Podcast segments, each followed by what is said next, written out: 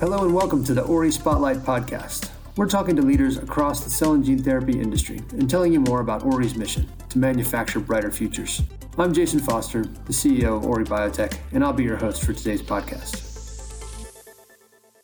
Welcome to the Ori Spotlight Podcast. This is Jason Foster. Uh, my guest this week is Bruce Levine, who, of course, needs no introduction, certainly to the cell and gene therapy community.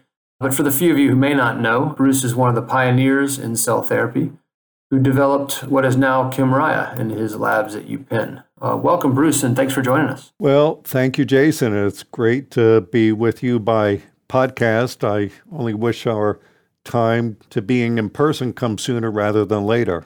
Yeah, can't wait to see you back in, in uh, Philadelphia at some point soon. Obviously, you're a very busy man and you wear a lot of hats uh, these days as not only the president for ISCT, uh, the International Society of Cell and Gene Therapy. Also, you sit on the board of directors of ARM, uh, the Alliance of Regenerative Medicine. You're a scientific founder at Tmunity and an all around busy guy, it sounds like, uh, as well as your role as an advisor to Ori, which is fantastic.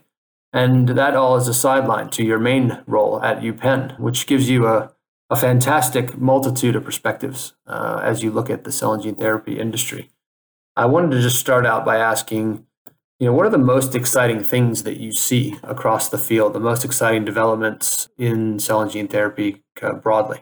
So much exciting is happening, it's hard to keep track. I, I find I'm doing a lot of reading these days to keep up on the technologies, on the news, uh, what's going on in the world. But just to boil it down to a few things, uh, in no particular order. I think what we're seeing with the evolution of gene editing, and you can pick your gene editing technology, whether it's zinc finger nucleases, CRISPR Cas, uh, TALEN's meganucleases, base editing, to be able to develop all of those to make changes at will, improving on on target and reducing off target, the ability to do multiplexing, uh, multiple changes per cell. And then where is this going? Uh, I think we're looking at viral vector free gene and cargo delivery in terms of the manufacturing, uh, shortened culture, the integration of automation. Uh, I think we're also looking in terms of when we treat these patients, having very detailed and precision correlative studies, and that will evolve into precision diagnostics uh, that allow us to determine best treatment pathways. I also think what's been underdeveloped so far is thinking of cells as drug delivery vehicles. Cells can deliver antibodies, bispecific antibodies, small mm-hmm. molecules, and, uh, I think using cells in combinations with, for example, oncolytic vectors and or vaccines. Look in the past 14 months, what's happened to RNA vaccines? They've been in the news, haven't they? Yeah, total game changer. But not only in vaccines, uh, uh, I think in complementary immunotherapy. So we've seen development of COVID 19 vaccines, but we can use RNA for cancer vaccines and, and combine them. And then finally, looking uh, into the future, how things are going to evolve, I think over the next several years, we're going to see a very rapid increase in the development of in vivo gene therapies. Mm-hmm.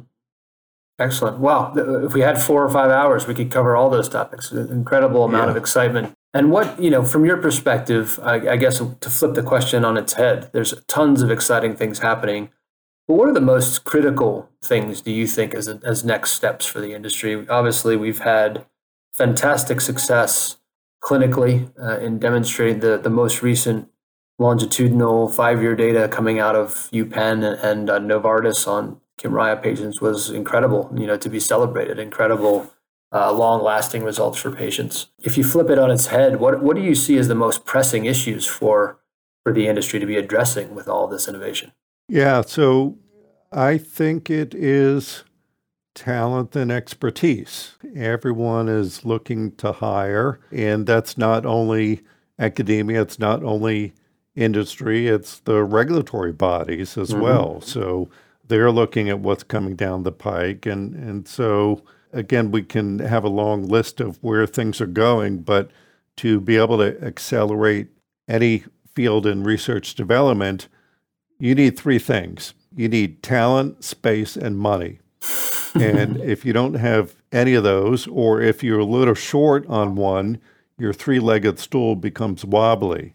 Mm-hmm. Uh, so there's money pouring in, uh, the space can be built, the talent can be trained and educated and re- recruited from other fields, but some of those uh, move faster than the other. And, and right now, I think uh, it's the talent in, in most part that is limiting. For sure. Yeah, not enough kind of of the highly skilled people that are needed to develop these medications and deliver them to patients for sure. At ARM, we're looking at value based payment models. These new therapies are expensive, but they do provide durable long term benefits. So, mm-hmm.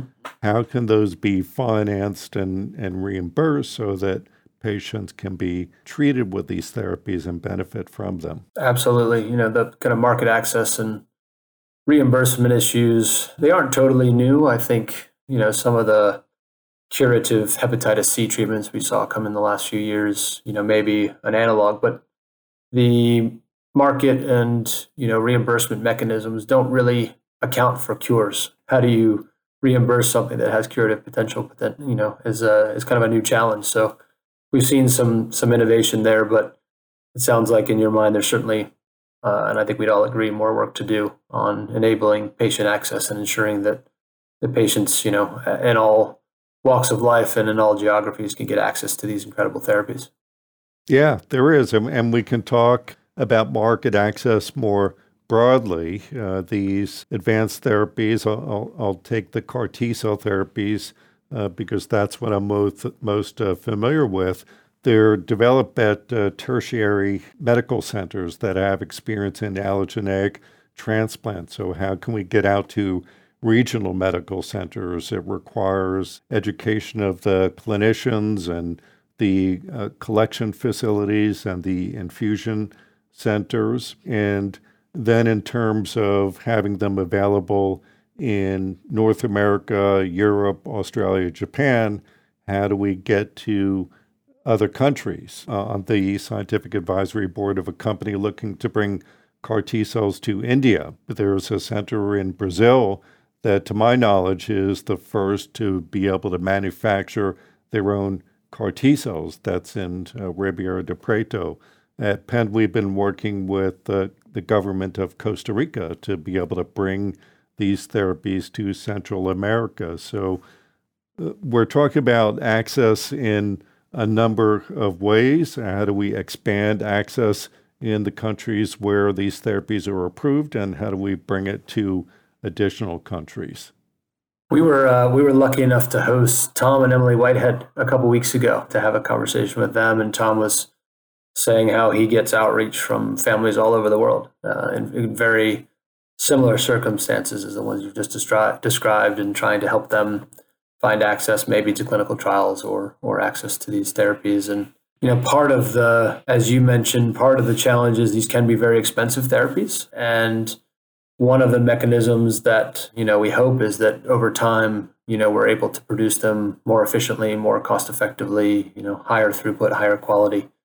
Uh, and that might help enable more widespread access for patients around the world and, of course in, in the us and europe and as you know Ori, that's really our mission as a company is to enable that widespread access for patients because, you know, it's if we have a cure for cancer, it would be great to be able to offer it to patients earlier in the in the treatment pathway versus having it having to save it to the very end. And that's one of the really great things I've seen happen over the past decade is that there has been the development in academic centers, there has been licensing and partnerships with industry but with money coming into the field, what we've also seen is investment from tools and equipment and reagent makers, and that's really facilitated and accelerated the development. Speaking of innovation, that's a topic I wanted to cover with you. Obviously, you know you you you had a key role in the development of the of the first FDA approved uh, CAR T therapy, which became Kymriah.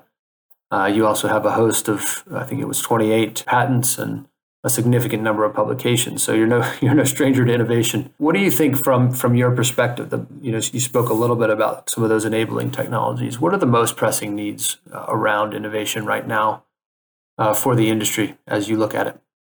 Yeah, well, first, I, would like to say that it takes a, a large team in terms of uh, research development and conduct of clinical trials, and certainly commercialization it takes thousands of people. Uh, and so I, I, think we've been fortunate here at Penn to have that in our Center for Cellular Immunotherapies, where we have 23 uh, research laboratories, we have the manufacturing, we have the correlative studies, we have the process development and scale up, and all of those support groups. Um, so, look, we've been able to develop, to execute, to collaborate, and to disseminate. We're looking at planting seeds in other centers and and uh, localities around the world so that they can spring up and develop their own therapies, uh, uh, whether it's immunotherapies or some other type of cellular or gene therapy. Mm. and and so that's part of this, uh, I think, development of a new technology. You look at automobiles, you look at cell phones, uh, you look at um, solar power. Uh, there are developments at first in a few centers, but then it's picked up and ex- it's expanded around the world. Is there an innovation out there? I don't want you to give away all your secrets, but is there an innovation out there that gets you most excited about the future or the kind of near term future of the industry? Yeah, some of them we talked about uh, earlier. Um, and just to expand on, on that list, uh, I think it's the ability to insert um, logic gated control in cells. Um, and uh, some of the CAR T cell therapies are doing this with on off switches. Mm-hmm. Uh, you can uh, tighter affinity, you can make uh, cells secrete things. And Wendell Lim, among others, has done some really great work in this uh, thinking about this logic gated control. Mm. Uh, and we're really looking at turning cells into mini computers, mini Pac Man, right? Where they're able to go uh, where you want to start, stop, turn left, right, and then to uh, deliver their cargo, almost almost like drones, right? Uh, mm-hmm. Uh, so uh, cellular drones delivering their Amazon packages. the Jeff Bezos of cell, cell therapy. I love it. Yeah. As you well know, uh, it's been, I don't know, three or four years, I think it has, since the approval of the very first CAR T products. You know, I get the impression from our conversations over the last couple years, you're pretty sanguine about the the challenges that the industry is facing as an early you know we're we're at the very tip of the spear. We're, we're experiencing some of these things for the first time. What do you think is most responsible for the challenges that the industry is facing? Is it just the fact that we're early and we haven't quite learned all the lessons we need to learn yet? Or are there other things we think we, we should be learning to try and accelerate adoption and, and access for these products? Well you have to walk before you can run. Uh, and uh, i'm actually quite optimistic. Uh, we've seen uh, first approval of Kymriah, then Yescarta, and then the development of Tecartus and Breyanzi and Abecma. I think there's going to be another approval this year, another BCMA mm-hmm. CAR T. Uh, we've seen in sickle cell and, and thalassemia great progress there. Yeah.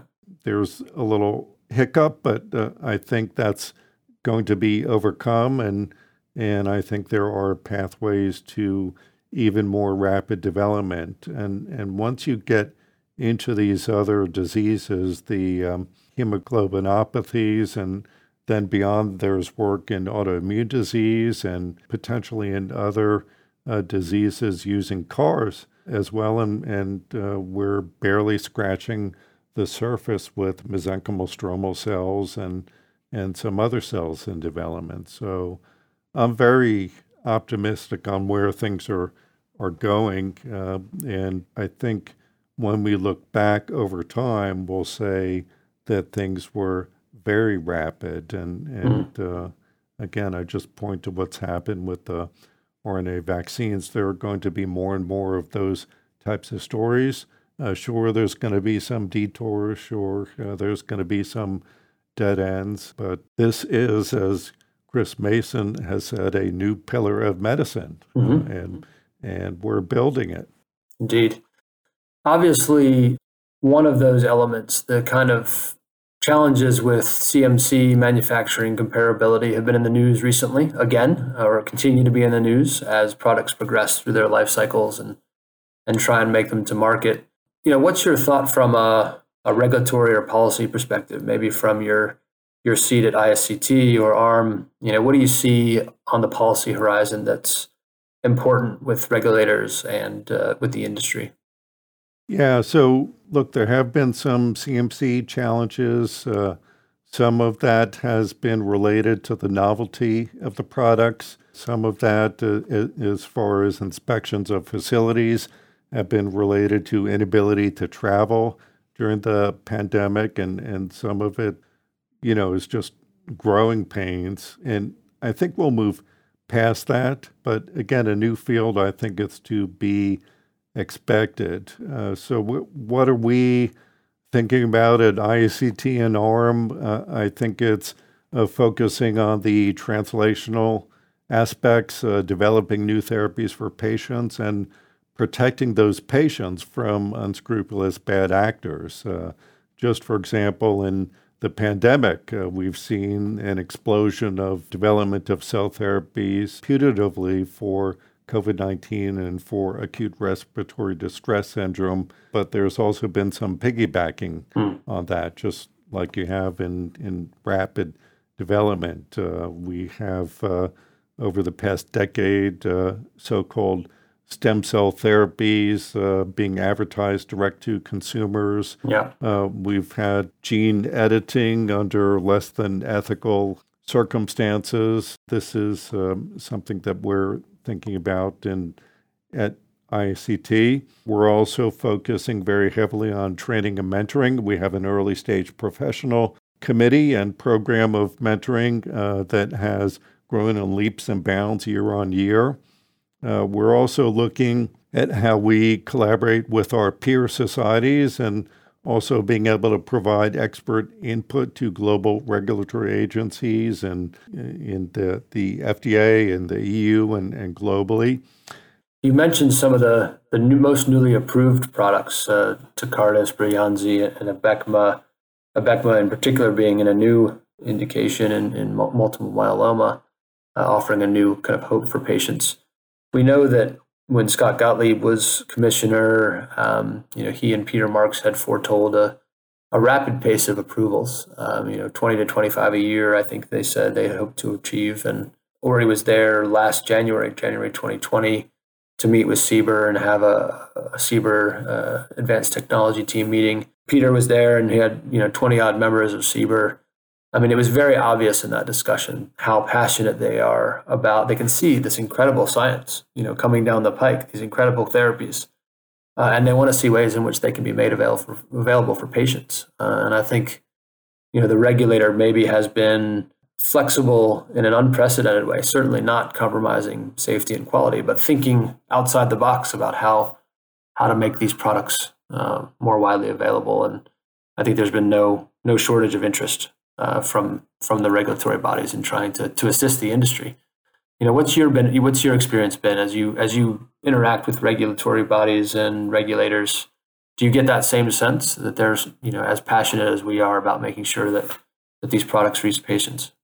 Yeah, absolutely. And I, I think what what they forecast was in 2025 they would see 10 to 15 approvals per year. Mm-hmm. And I think we're probably on track for that. Mm-hmm. I mean, mm-hmm. it depends uh, how you define advanced therapies, uh, but I think we're on track for that despite the pandemic. Look, what's so fascinating, uh, and I've heard this from patients for 20 years, back before we were doing CAR T cells, is uh, they feel empowered by using their own cells to treat their disease. It's not a foreign toxic mm. molecule that's going to make them sick and their hair falls out and they can't get out of bed. Uh, sure, there's cytokine release syndrome that can be very serious and other potential toxicities. But when you're using someone's own cells or, or potentially a donor cells, that it has some intrinsic attractiveness to it. Now, getting to your part of your question on the regulatory bodies, we do have regulatory, regulatory frameworks in place. There are regulations and there are guidances. Guidances can be updated much more easily than regulations, of course. But we do see the amenability of the agency to working with the de- developers in ways to adapt to this new landscape. But because we all recognize that the regulations as they're written were written in the era of small molecules and, and the early era of biologics. They, they were not written in large part, the regulations for cell and gene therapies. Uh, there sure. are a number of guidances that address cell and th- gene therapies, uh, but they too uh, have to be adapted as the technology changes. Yeah, no, really interesting. Two things you referenced there, I'd just like to dig a little bit deeper on. Uh, firstly, the impact of COVID and the pandemic on the industry. You know, we hear about clinical trials having to be shut down, that kind of ob- some of the obvious impacts. Uh, from your your point of uh, perspective, uh, where you sit in your various roles, what what have been the impacts of of COVID on on the industry and on the pace of innovation? Well, supply chain, supply chain, supply chain, right? Uh, and uh, I'm, I'm fortunate to be part of a National Science Foundation funded consortium called CMAT, Cell Manufacturing Technologies, that led has uh, been uh, led by Krish Roy at Georgia Tech. And in 2019, maybe 2018, I began working with them on supply chain modeling for cell therapies. Mm. We actually had a paper published in early uh, or mid 2019 before the pandemic hit. And it's thinking if you're short of equipment or you're short of rooms or you're short of people or you're short of material, how is that going to affect uh, the ability for you to manufacture patient products? Yes. And so uh, we developed a model, um, and uh, th- there are ways to toggle this and and ways to think about priority queuing for sicker patients and and the impact of having staff out due to quarantine uh, and it boils down to you can't think of supply chain in the way that Amazon thinks of, or uh, Toyota thinks of supply chain just in time. Right. When you have uh, components that are sole sourced, uh, that are perishable, when you have patients that have to be scheduled, uh, there has to be a, a, lot more buffer built into the systems uh, to account for the potential for disruption in events like the pandemic. Wow, yeah, a forward-thinking piece of work, certainly. And I think that you know we've heard about shortages of those sorts of materials, and we've in the UK here we've lived through Brexit as well in the middle of this uh, this pandemic, which has further complicated those supply chains. The other issue you referenced, which I'd like to kind of get your opinion on, is uh, you talked about both the autologous approaches using a patient's own cells, uh, the allogeneic approaches using donor cells. Uh, you hear a little bit of the debate whether it's one or the other. I think you and I have discussed it. Well, maybe there's uh, an obvious situation where both coexist. I, I, wonder what is it allo or auto, or do you think there's a both and uh, situation ahead of us? Yeah, it, it's not either or. I think that's a false dichotomy that uh, autologous products have proven their efficacy and durability. Allogeneic, it's still early. Uh, and uh, look, there's a reason that I can't give you my liver without you being on lifelong immunosuppression.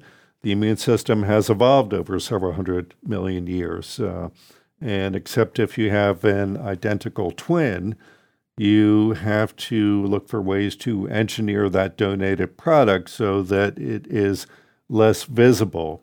Uh, I think we're still a ways away from making donated tissue invisible.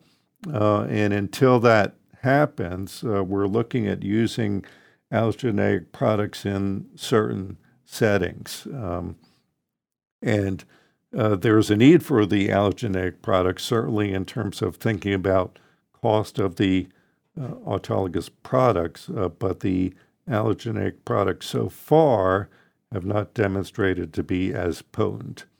Uh, and then, lastly, for allogeneic products, the other reason there's a need is there are patients from whom we're not able to generate either enough cells or uh, cells that are functional in the way that we expect to generate a potent product. Obviously, allo is is one approach uh, to potentially, you know, bringing some economies of scale to the manufacturing process. You know, serving more patients.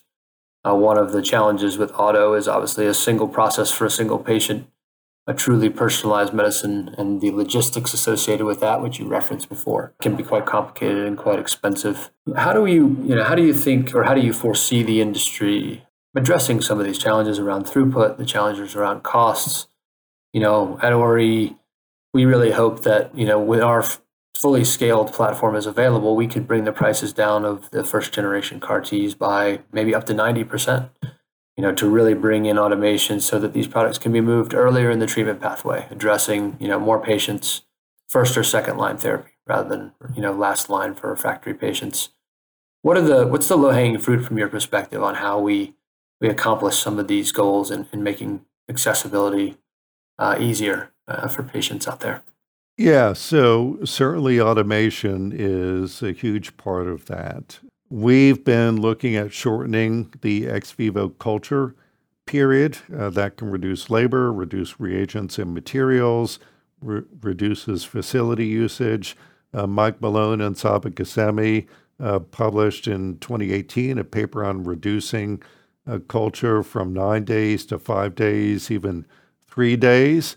Um, and it turns out when you do that, you increase the potency on a per cell basis. Uh, so I, I, think we're going to see that. I, I, actually know we're going to see that because we have clinical trials open mm-hmm. testing those approaches. Uh, mm-hmm. But uh, I think you're going to see more of this looking at uh, in, enhancing the efficiency uh, and shortening the ex vivo uh, culture period. And, and then additionally, there's some work looking at in vivo gene therapy. Uh, you know about the CRISPR Therapeutics work and other developers, uh, but there are now a number of companies looking at developing in vivo CAR T cells um, mm-hmm. by directly delivering uh, the gene uh, through a virus or through another mechanism.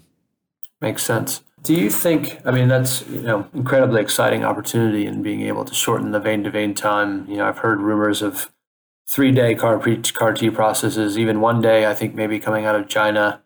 Uh, if you're able to in, increase the potency, uh, maybe you need less less cells, uh, which again would shorten the vein to vein time. On that one day, mm-hmm. I'll, I'll say the challenge there is the testing and the characterization, in particular the potency assay. Mm-hmm. And in the short term, I think three days uh, we're pretty comfortable with. Uh, the gene is integrated. You can do characterization of the product, but at one day, 24 hours, you're still looking at is that gene integrated? Is it being expressed? And then how do you uh, perform release testing on those cells? and again, the potency assay. So the data I've seen is that even if you have a one day, you're looking at minimum five to seven days uh, with current technology for doing the release testing. So, does that three day to one day really gain you much? And if a patient is that sick, then then maybe we have to look at treating our patients uh, two or three days earlier, right? yeah. Hopefully, 48 hours isn't making a difference, but but maybe. I guess in addition to that thought is the the logistics on either end. There's there's a lot of conversation in the industry, as you well know, about centralized manufacturing versus a distributed model where you're able to manufacture closer to the patient. Do you have a thought on the evolution of that and what the maybe particular challenges are that stand in the way of being able to deliver these therapies you know, closer to the, where the patient's being treated? Sure. I, I think that is heavily dependent on cell type. T cells can be cryopreserved after they're collected. The final product can be cryopreserved and they can be thawed and they're potent. Every single CAR T product that Penn or Novartis uh, has made has been cryopreserved. Mm-hmm. Uh, and the final product for Yescarta and the others is cryopreserved. Yes.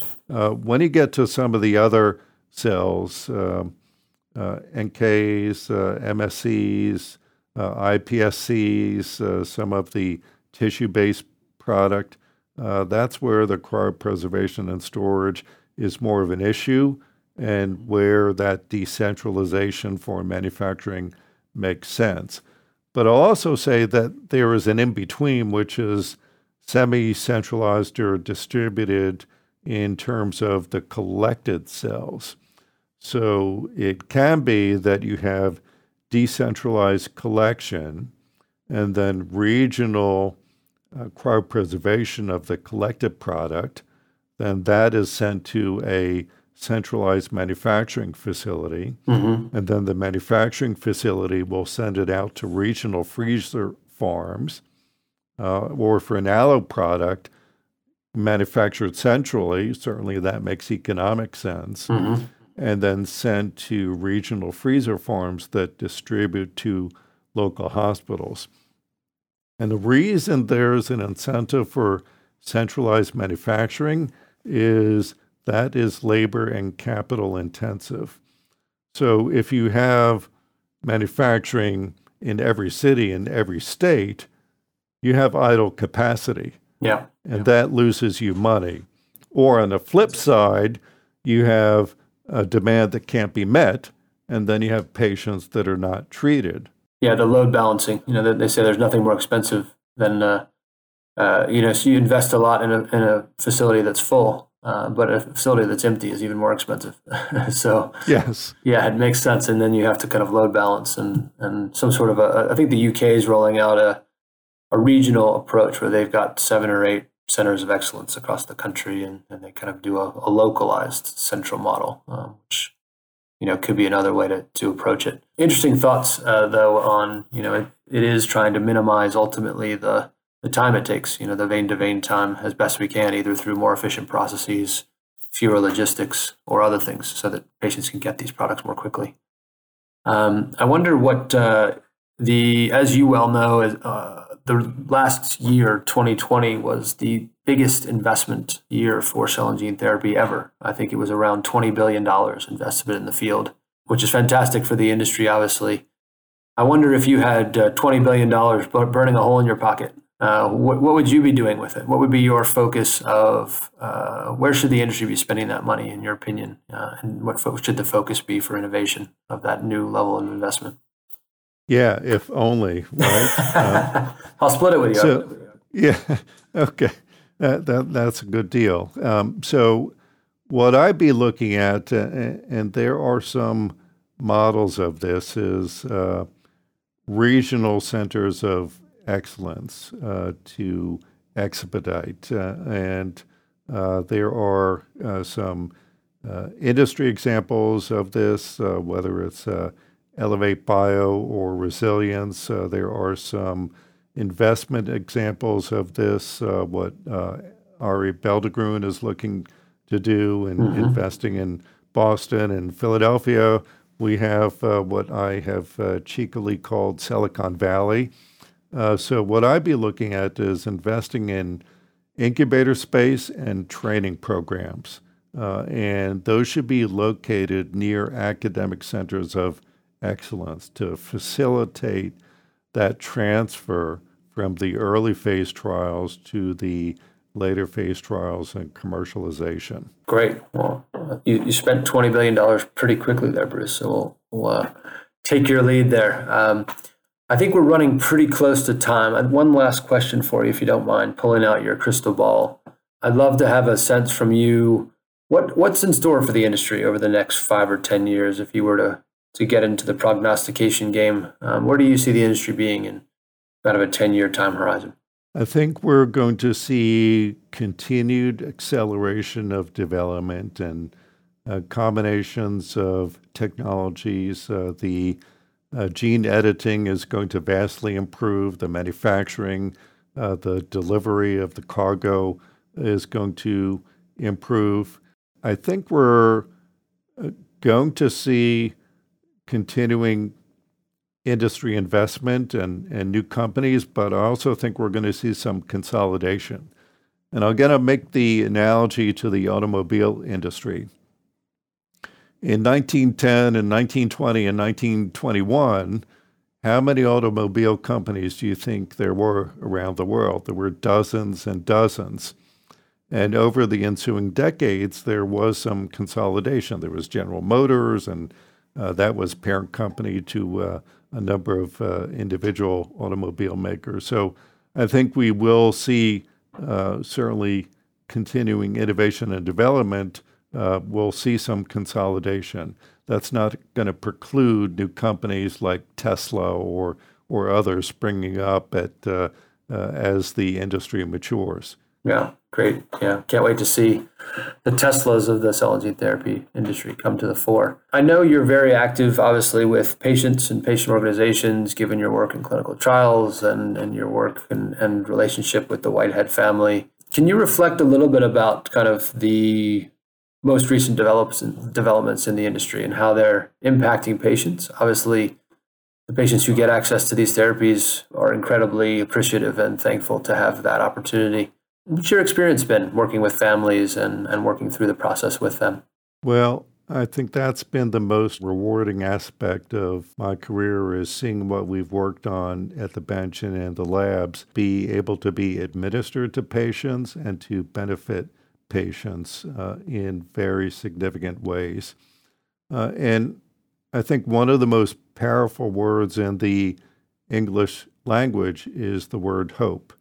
Uh, so, what we're creating, what we're developing is hope uh, for patients and families. And if we can move to develop these new therapies and benefit uh, uh patients that would have no other options, then I think we're doing a great service to those patients, to those families, and uh, to the human family at large. Absolutely. I told Tom and Emily that I read uh, "Praying for Emily," and uh, know you've you've been a, a great uh, sponsor of that. And I told Tom from page 167 on, I was reading through tears. You know, just incredibly powerful, you know, emotional story. I bought it for all of the employees at Ori and our board and our investors.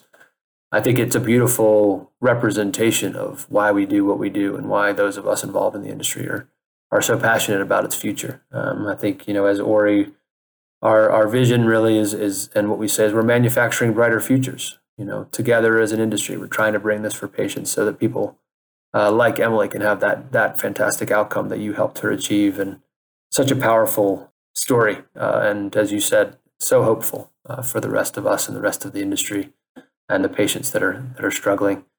Just wanted to say a final word of thank you uh, for for joining us. It's been fantastic to hear your perspective on these important issues and thank you for all of the advice and support that you've given Ori over the last several years and, and your friendship. Yeah, thank you, Jason. Thanks for the invitation and the opportunity. And uh, a footnote is uh, we bought four, 400 copies of Praying for Emily ourselves, and we gave it to all the staff at our center. So if anyone uh, uh hasn't read the book yet, uh, highly recommend it as a motivator for uh, you and your staff. Absolutely. It's a must read.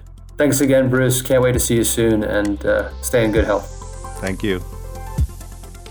Thank you for listening to the Ori Spotlight podcast. To keep up with the latest in cell and gene therapy and to follow us on our mission to manufacture brighter futures for patients, head to the show notes to follow us on social media or visit oribiotech.com.